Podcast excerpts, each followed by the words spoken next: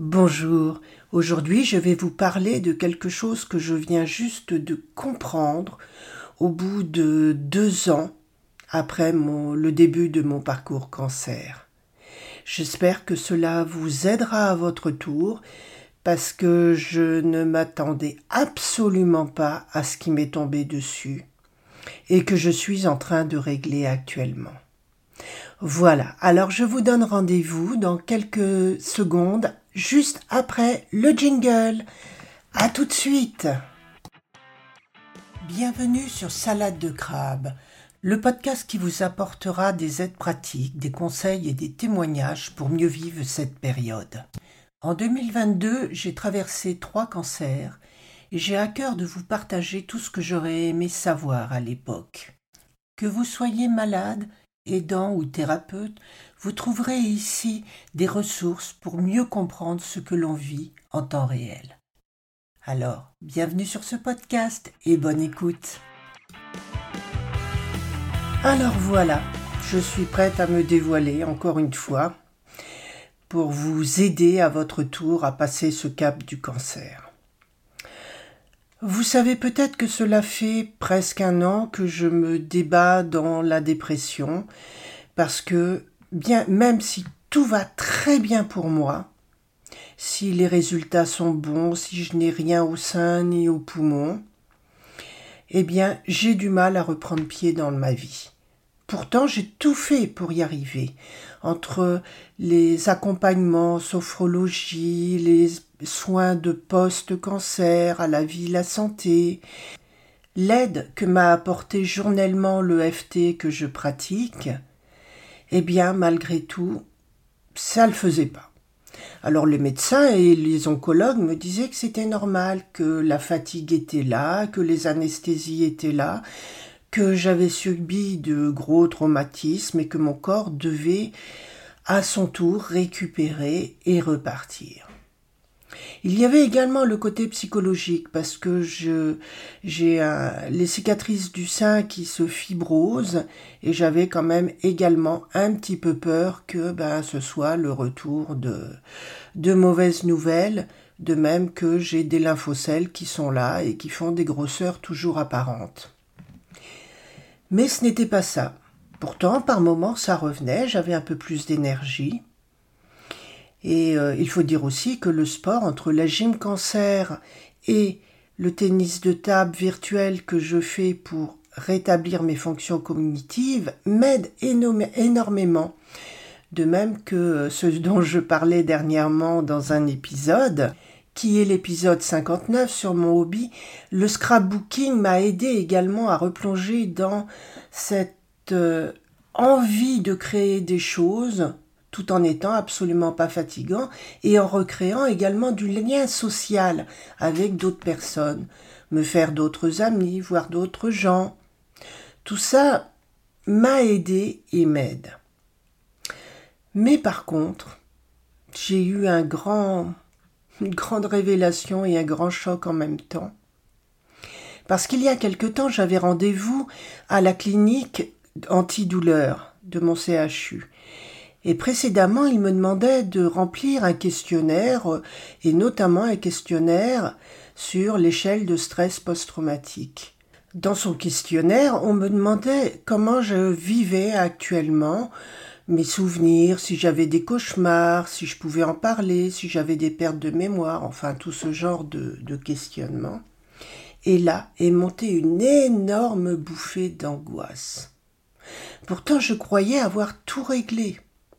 Parce que avec l'EFT maintenant je peux parler sans aucun problème et je pensais avoir mis de la distance avec tout ça. Bon, je suis arrivé à le remplir tant bien que mal, et plus tard, quand j'ai vu la spécialiste, parmi d'autres choses, elle m'a expliqué que, effectivement, j'avais un score assez élevé dans le niveau de stress post-traumatique. Et là, elle m'a expliqué que le cancer, que tout le parcours du cancer était parsemé de chocs que nous vivions chacune à notre niveau. Ce qui pouvait être un choc pour l'une ne l'était pas pour l'autre. Et les chocs étaient de divers ordres. Il y avait le choc de l'annonce, le choc de la maladie, le choc du face à face avec la peur de la mort, enfin, énormément de chocs.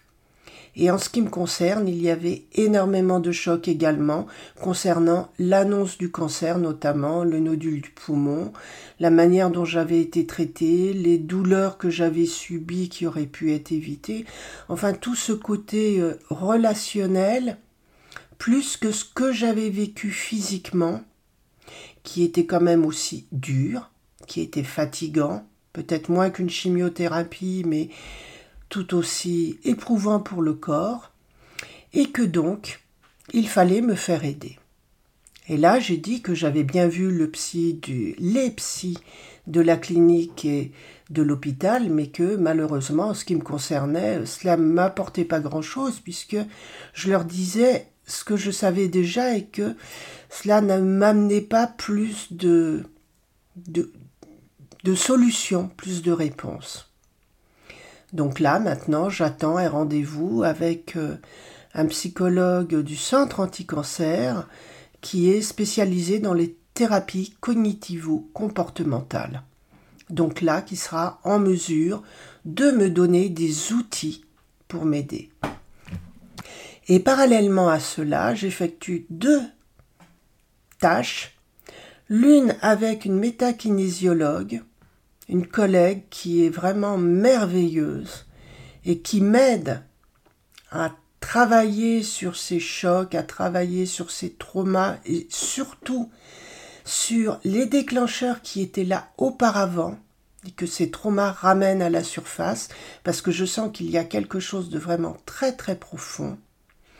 Et j'ai également euh, contacté la Vie Kintsugi, qui est une association qui œuvre également pour passer par-dessus l'après-cancer pour éliminer tous ces traumas. Donc, n'oubliez pas, le cancer est un traumatisme.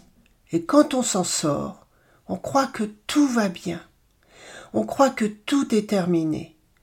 Mais malheureusement, il y a beaucoup, beaucoup de choses très enfouies que nous avons justement enfouies parce qu'il y avait des, des préoccupations beaucoup plus urgentes comme la survie, comme tenir face au planning, face au, traitement. Et cela doit être traité, doit, nous devons nous faire aider par des spécialistes pour justement arriver à éliminer tous ces problèmes, tous ces traumas, tous ces déclencheurs.